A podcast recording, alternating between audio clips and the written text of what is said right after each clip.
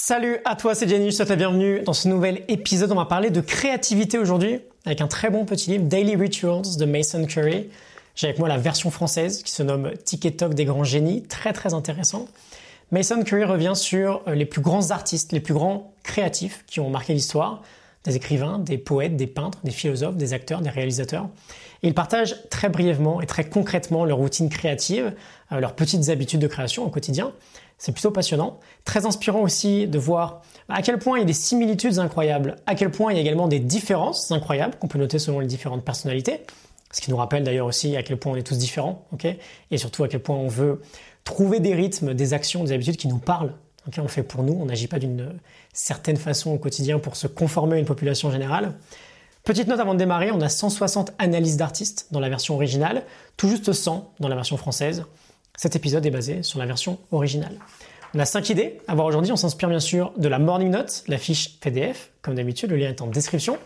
On commence tout de suite avec la première idée, l'importance de la routine, un signe d'ambition. J'ouvre les guillemets. La routine évoque la banalité, voire une absence de pensée. Suivre une routine, c'est se mettre en pilote automatique.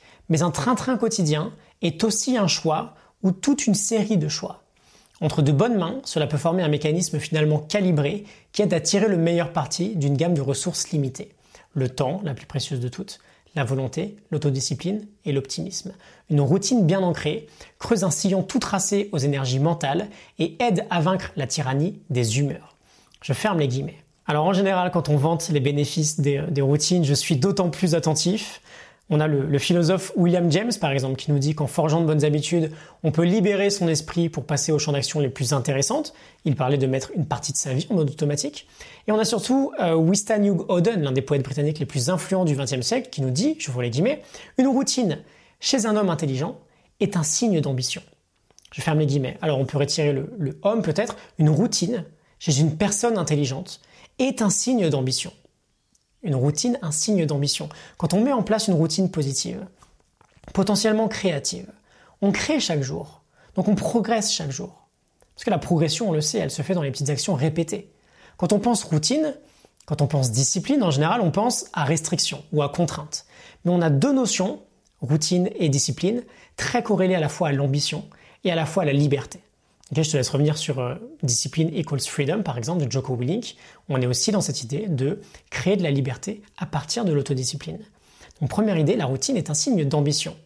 Idée numéro 2, l'habitude créative de Stephen King. Alors, dans ses mémoires, On Writing, que je te conseille également, Stephen King nous dit, j'ouvre les guillemets, comme une chambre, la pièce où l'on écrit doit être privée.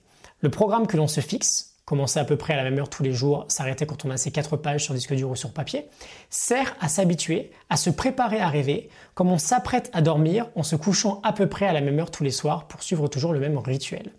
En dormant comme en écrivant, on apprend à rester immobile, tout en entraînant son esprit à s'affranchir de la pensée rationnelle monotone de la vie quotidienne, je ferme les guillemets. On crée une vraie ambiance autour de sa propre créativité.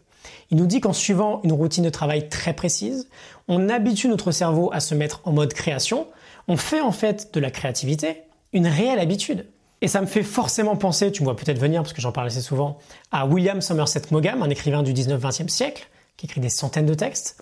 Quand on lui demande s'il avait un planning d'écriture pour être aussi régulier ou s'il n'écrivait que lorsqu'il se sentait inspiré, il répondait Je n'écris que lorsque je suis inspiré. Fort heureusement, l'inspiration me frappe tous les matins à 9 heures pétantes.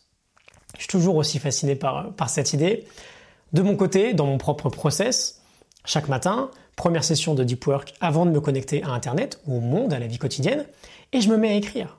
Que ce soit pour un mail que je vais vous envoyer le matin même, ou une morning note, ou une préparation de formation, ou de ces épisodes-là, peu importe. Mais je me mets à écrire, et c'est une habitude. Si on attend que l'inspiration vienne nous frapper, on n'est jamais prêt de s'y mettre.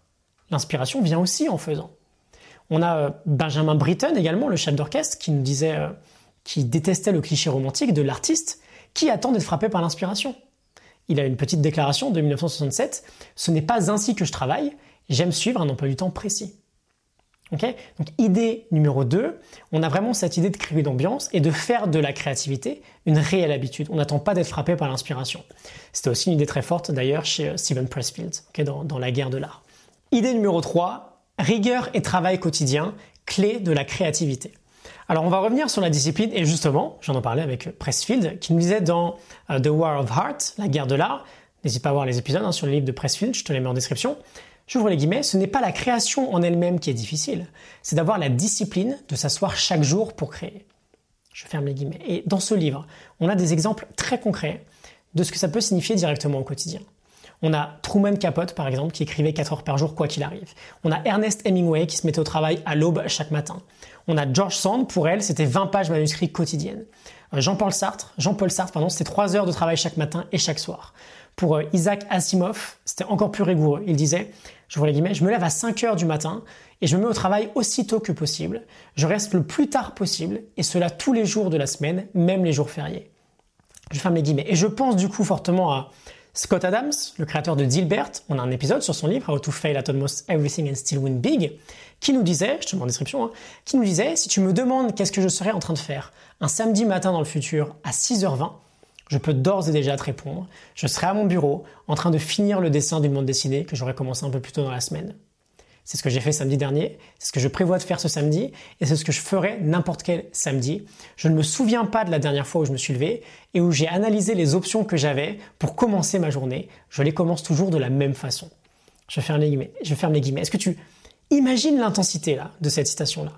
Il a créé plus de 9000 petits dessins de BD. On va voir les Dilbert, tu vois, parce que c'est des, euh, des comic strips euh, plutôt satiriques. Bon, d'où sortent ces 9000 créations? D'un processus quotidien de discipline, de rigueur, et le tout complètement automatisé chaque matin.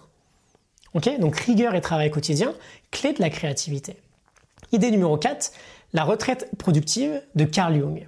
J'ouvre les guillemets, tout au long des années 1930, Bollingen fut pour Carl Jung un lieu de retraite loin de la ville où il travaillait comme un forçat, recevant des patients 8 à 9 heures par jour et donnant souvent des séminaires et des conférences. Je ferme les guillemets. En 1922, euh, Carl Jung achète donc à Bollingen une partie de terrain et se fait construire une maison extrêmement rustique.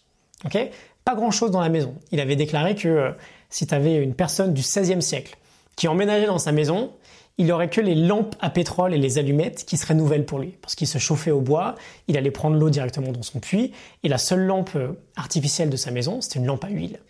On a une forme là de retraite productive en fait, assez inspirante, très intense, avec cette idée très important de changer parfois d'environnement pour créer une ambiance particulière. parfois beaucoup plus concentrée, plus propice à la création. Je vais donner deux trois exemples euh, perso de comment je mets ça en place. Je vais par exemple au moins une fois tous les deux trois mois partir un petit moment quelque part. Je, loue un Airbnb et je vais bosser euh, très profondément sur un sujet pendant quelques jours. Je vais plusieurs fois par semaine, souvent les après-midi, quand euh, je me sens peut-être facilement potentiellement distrait. Je prendre mon MacBook Air où j'ai pas internet dessus. Il n'y a aucune autre app que mon application de notes. C'est mon Mac euh, Distraction Free.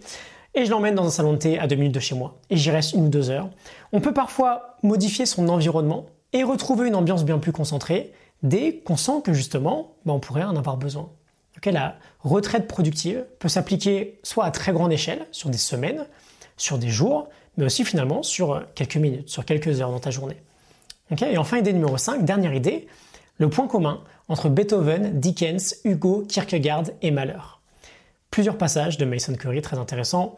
On y va. Euh, Ludwig van Beethoven. Après le déjeuner, il se lançait dans une longue promenade énergétique qui occupait une grande partie de son après-midi. Charles Dickens, à 14 heures précises, il quittait son bureau pour arpenter pendant 3 heures la campagne ou les rues de Londres.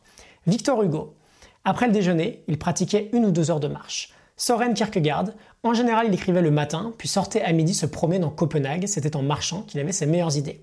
Gustave Mahler, après le déjeuner, Mahler entraînait sa femme dans une promenade de 3-4 heures sur la berge. Je pense qu'on comprend bien, et encore je ne cite que 5 personnes ici, mais c'est vraiment l'un des thèmes les plus, récurrents en fait dans, ce livre-là, l'habitude la plus présente en fait, euh, c'est la marche. le thème le plus récurrent dans les habitudes de création, c'est la marche. Quasiment tous les génies présentés dans ce livre reconnaissent l'importance colossale d'aller serrer l'esprit, de profiter de la nature, de sortir en pleine nature pour stimuler sa créativité. Et là encore, du coup, c'est quelque chose que j'ai euh, massivement adopté ces dernières années et que je ne peux qu'appuyer si j'ai besoin d'une idée aujourd'hui. Bah, littéralement, je sors marcher, sans input. Et c'est de la magie. La nature est littéralement un vecteur incroyable de créativité.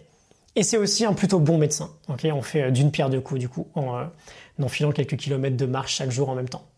Ok? Donc la marche très importante dans la créativité, je pense qu'on est bon. 5 idées de ce très bon livre.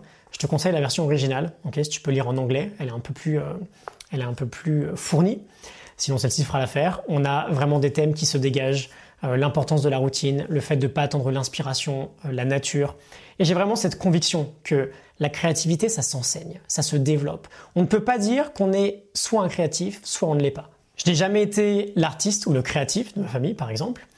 Bon, aujourd'hui, la créativité, finalement, j'en ai fait mon métier. Je crée tous les jours. C'est pas une compétence qui est fixe. On peut la développer. Et je t'encourage d'ailleurs à travailler là-dessus si euh, le sujet t'inspire. Je te mets quelques euh, contenus un peu plus euh, fournis dans la description si jamais tu le souhaites. Euh, des grands génies, du coup, la version française. En anglais, Daily Rituals. Je te conseille la version anglaise, elle est un peu plus fournie si jamais elle t'intéresse. La Morning Note est en description. Et il me reste qu'à te souhaiter une excellente journée. Je te retrouve très bientôt pour un prochain épisode. À très vite. Salut.